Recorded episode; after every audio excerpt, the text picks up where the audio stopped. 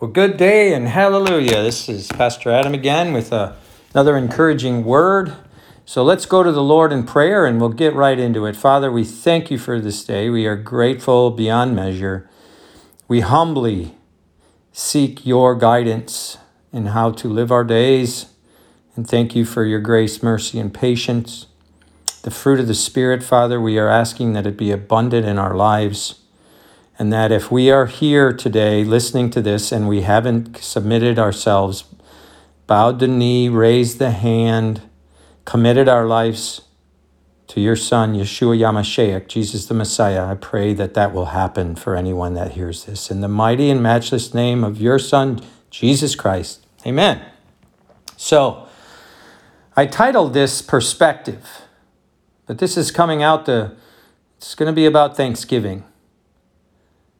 And uh, I did some research here, so bear with me today. I got a lot of scripture. But the following proclamation was made by Governor Bradford in 1623, three years after the pilgrims settled at Plymouth. Here's what it says To all pilgrims, inasmuch as the Great Father has given us this year an abundant harvest of Indian corn, wheat, peas, squashes, and garden vegetables, and has made the forests to abound with game, and the sea with fish and clams.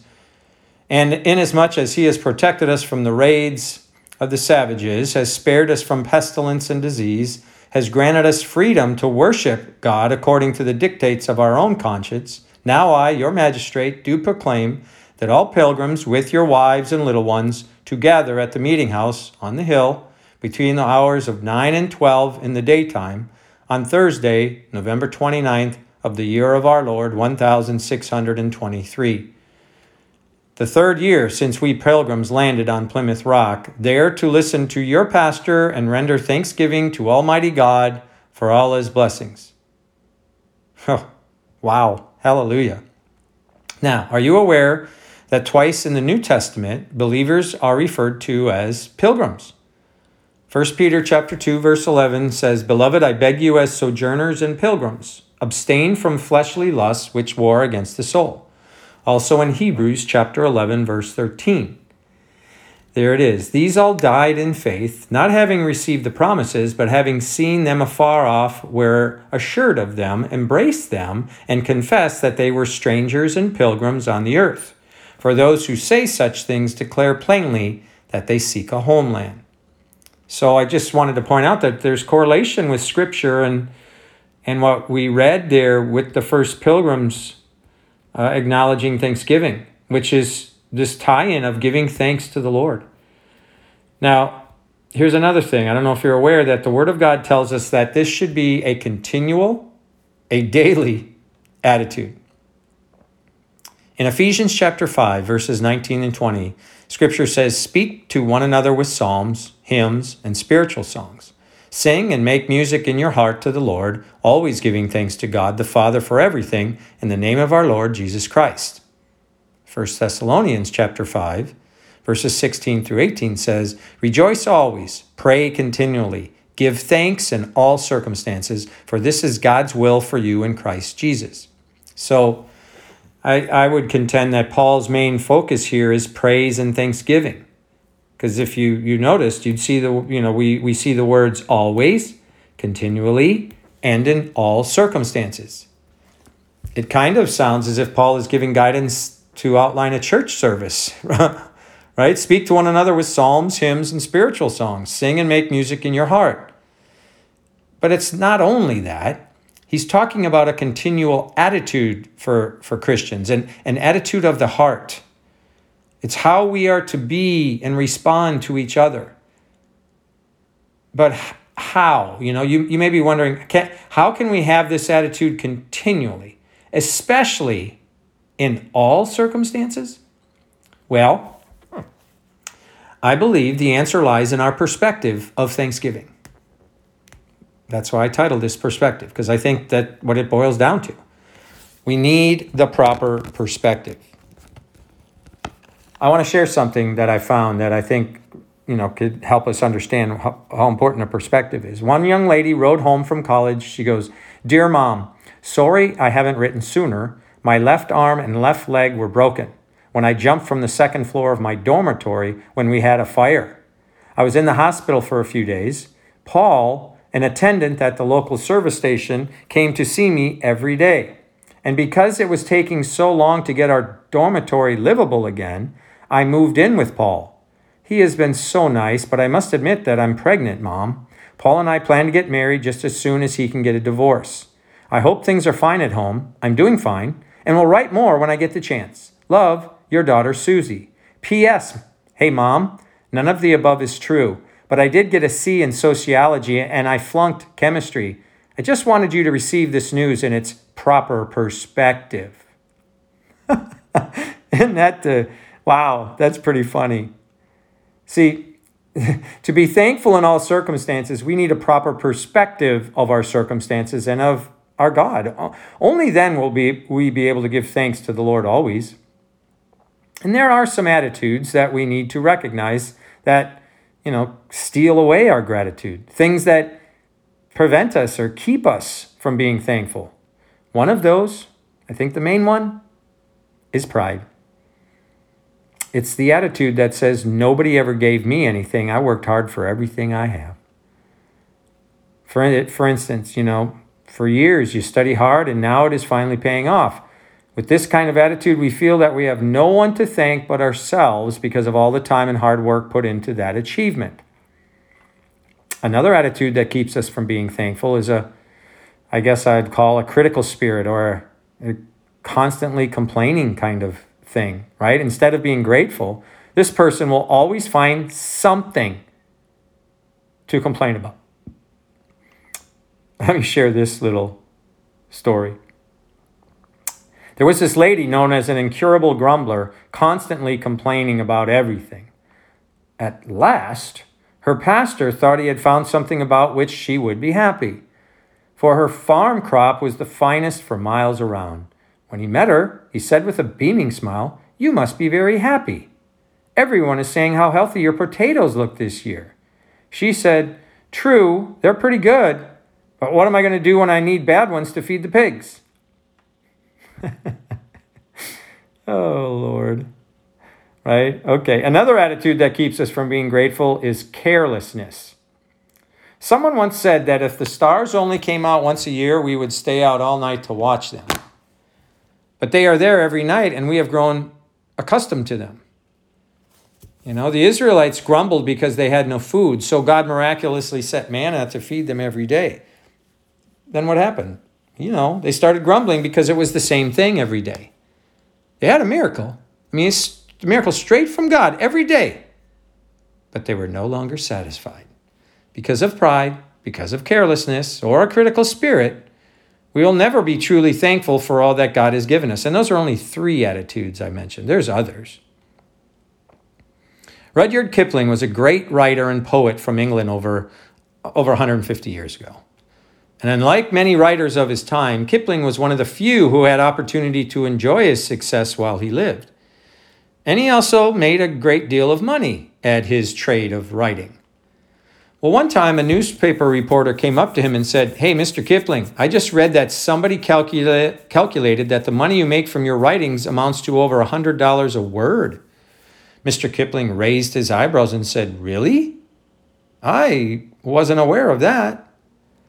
The reporter cynically reached down into his pocket and pulled out a $100 bill and gave it to Kipling and said, Here's a $100 bill, Mr. Kipling. Now you give me one of your $100 words. Mr. Kipling looked at that $100 bill for a moment, took it, folded it up, put it in his pocket, and said, Thanks. He's right. The word thanks is a $100 word. I would say, in fact, I would say it's more like a million dollar word. It's one word that is too seldom heard and too rarely spoken and too often forgotten. If we would all adopt an attitude of thanksgiving into our lives, I'm telling you, our lives would be way different. They'd be transformed. We would cherish every day. If any nation ought to be thankful to God and grateful for God's goodness, it should be the United States of America. If any people in America ought to be thankful right, to God and grateful for his goodness, it ought to be Christians. I want to share a few things from Scripture that teaches us about being thankful.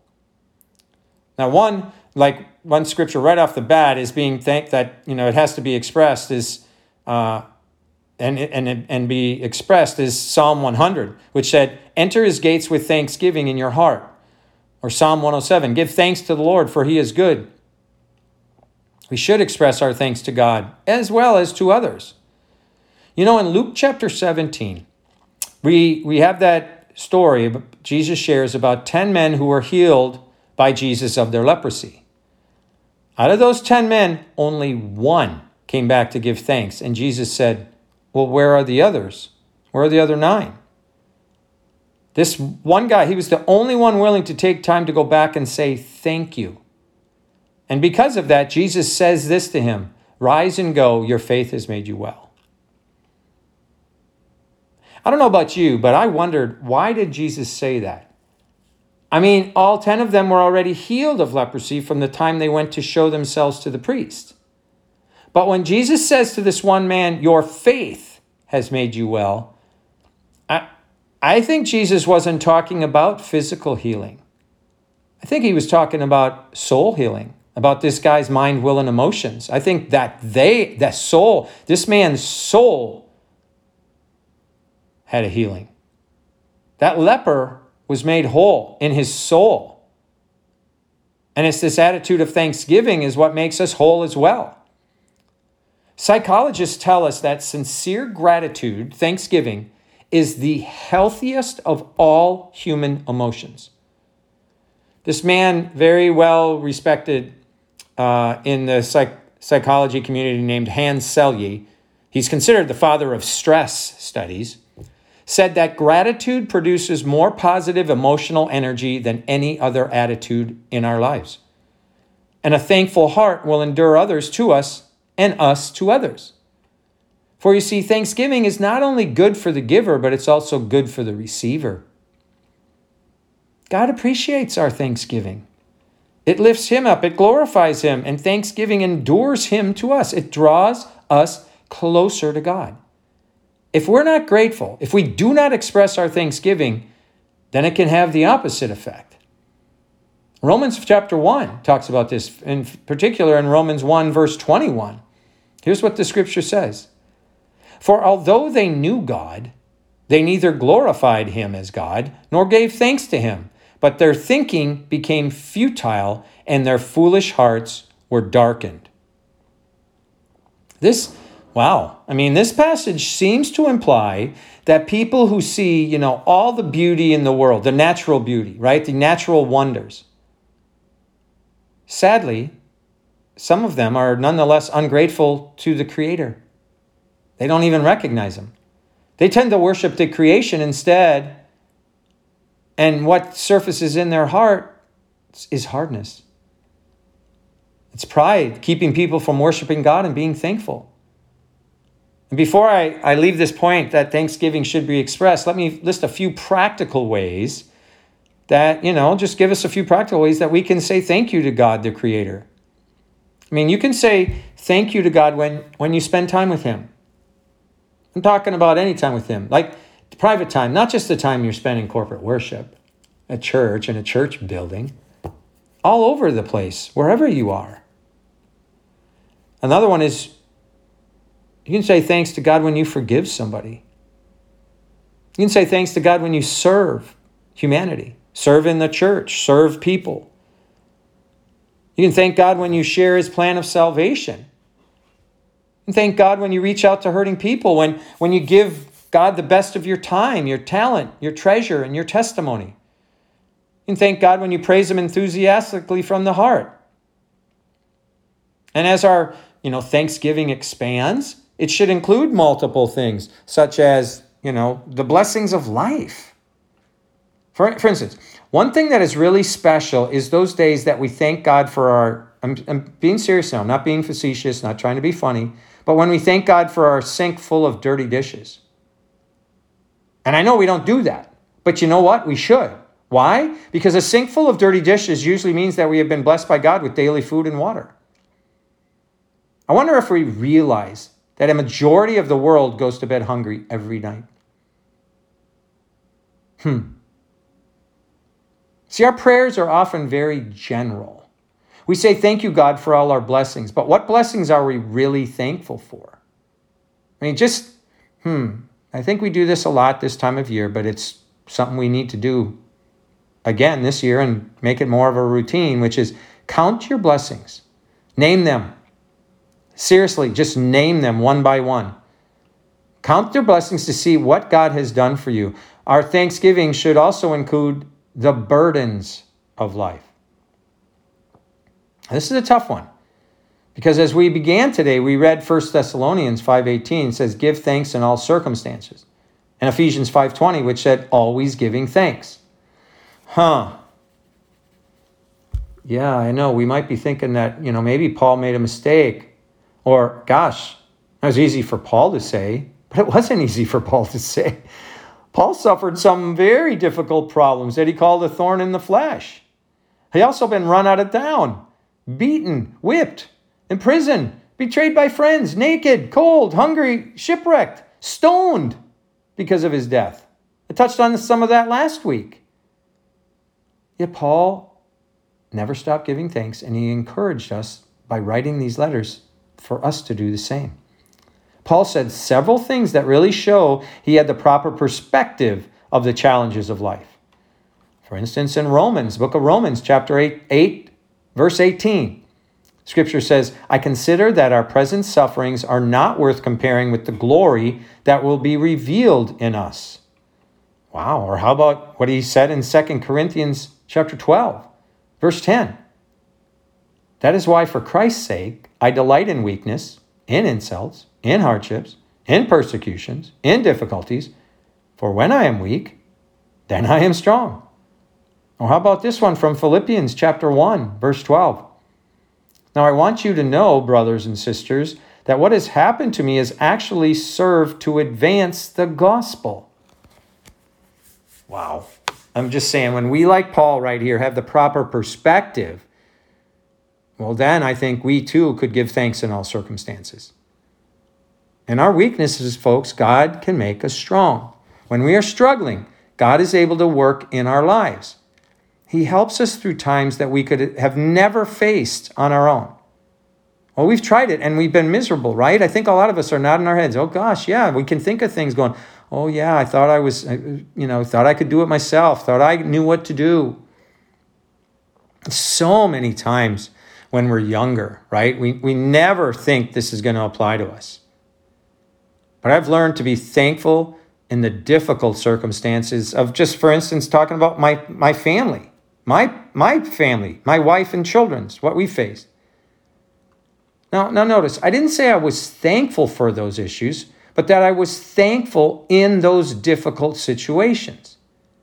You see, I don't believe Paul is saying that we have to be thankful for our problems, but rather be thankful in our problems right? Be thankful in them. Be thankful in them allows God to use them for his greater good. For, I mean, folks, the Philippian jailer was ready to take his life because an earthquake freed his prisoners, but what saved him was the attitude of Paul and Silas during their difficult imprisonment. What were they doing? Remember? They were singing and praising God even though they were in chains in prison. But they knew God and that he would help them through it. Because of their joy, the jailer and all his household became Christians. Just process that. It's because of the, the what they let off in their difficult situation. They drew these unbelievers to them to go, "Oh my gosh, what is it that you have? I need that to get through life." Right? I mean, folks, we just, we, I think we miss this too often. We got to understand that others can come to Christ because of our example, especially the example in the midst of difficult times. Our thanksgiving should include the blessings of life as well. When the Israelites focused on what they didn't have, they failed to see all that they did have. We, you know, we're constantly adding to our prayer list, but don't forget that we should also be adding to our praise list. I mean, whatever may come, whatever may be, we can't forget that we are forgiven and that we're free. We need to live like we believe that. It's good to be alive, in other words. It's good to be alive, to feel the wind in your face, to see the blue in the sky. It's days like this that I realize what a gift it is. It's good to be alive, to have a rainy day, to see the rain come and the storms come, because after that, the, the flowers and the grass and the trees all flourish. I know we've all had difficult times. Maybe times even that we've despaired, even of life itself. I'm telling you, if we look really look at all the benefits of life, I think we'll find that it's good to be alive. To feel the wind in our face, to see the sunrise, to, to fall in love, to see our newborn child for the first time, to feel feel our child or parent or even a friend hug us and tell us we made a difference in their lives. Listen to this. There was an experiment done in New York Central Park where an advertising firm dressed a man up as a blind man and gave him a cup to collect money. So the first day they did this, they put a sign around his neck that read simply, I'm blind. That's what it said. I'm blind. And on that day, he collected almost $4. Didn't even collect, almost $4. The sign just said, I'm blind. The next day, they dressed the guy the same way, placed him in the same place, but changed the sign. This day, it read, It's springtime and I'm blind. He collected nearly $40 that day. Because that day, seeing that sign, those people realized how blessed they were by the beautiful flowers, the birds chirping, the sunrise and sunset, right? And as Christians, we have a lot of benefits of life, right? We can be sure that we're forgiven and free. Oh, it's good to be alive. Not only should our thanksgiving be expressed and extended, but our thanksgiving should be expected. Paul says we are to give thanks in all circumstances because this is God's will for you in Christ Jesus. This is God's will for us. And God knows if we will do it, then our lives will be transformed. This is the mark of a transforming Christian. I mean, just think about if you can remember if you had children or you've seen very small children, right? Babies are ungrateful. You, you can take a little baby when he has colic and walk the floor with them for hours, and when you put that baby down, they're not going to say thank you.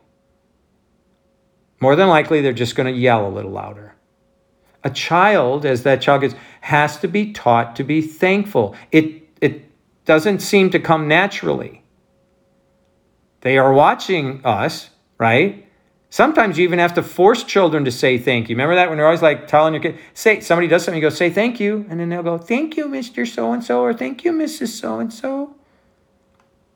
Now they've been watching you do it, or maybe you hadn't been doing it, and that's why they're not. I don't know. But we still got to teach children to do this.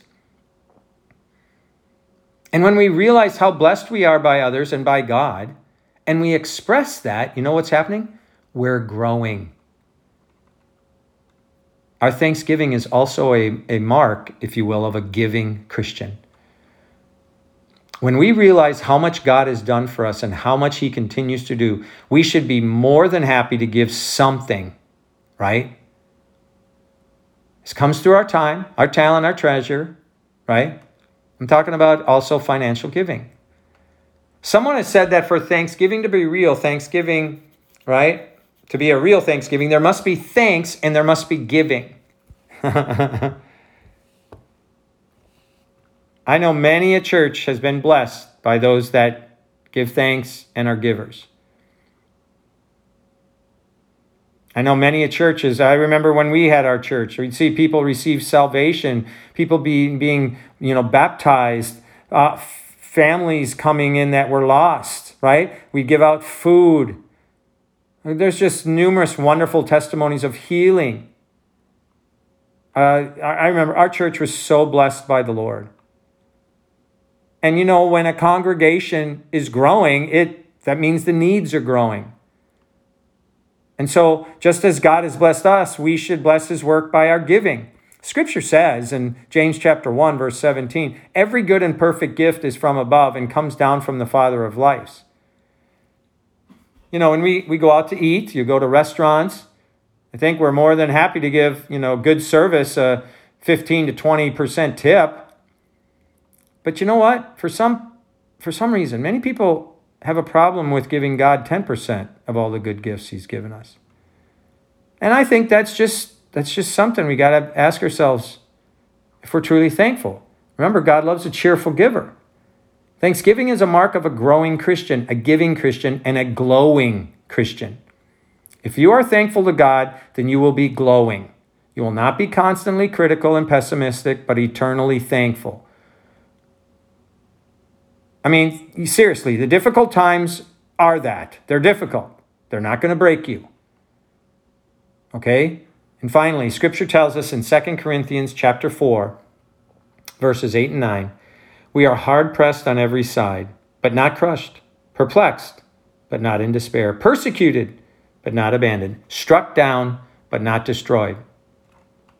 Continuing on in that same book, 2 Corinthians chapter 4, verses 17 and 18 says, For momentary light affliction is producing for us an eternal weight of glory far beyond all comparison, while we look not at the things which are seen, but at the things which are not seen. For the things which are seen are temporal, but the things which are not seen are eternal. I got a story here of a, a, an individual named Henry Frost. He served for many years as a missionary to China. In his journal, he wrote of a very difficult time in his life. He said this I quote, I had received sad news from home, and deep shadows had covered my soul. I prayed, but the darkness did not vanish. I summoned myself to endure, but the darkness only deepened. Then I went to an island station and saw on the wall of the mission home there these words Try Thanksgiving. Well, I did, and in a moment every shadow was gone. So once again, he says, the psalmist was right. It's a good thing to give thanks unto the Lord. Wow. You know, as I bring this to a close, you might be going through some difficult times right now. You might have been praying about it and they're still there. And you probably have told yourself to keep on going and it, someday it disappeared, but it looks like it's even getting deeper. I want to encourage you to hang in there and surrender it to the Lord and be thankful. God bless you all and have a wonderful time with family and friends as you thank the Lord this Thanksgiving 2023.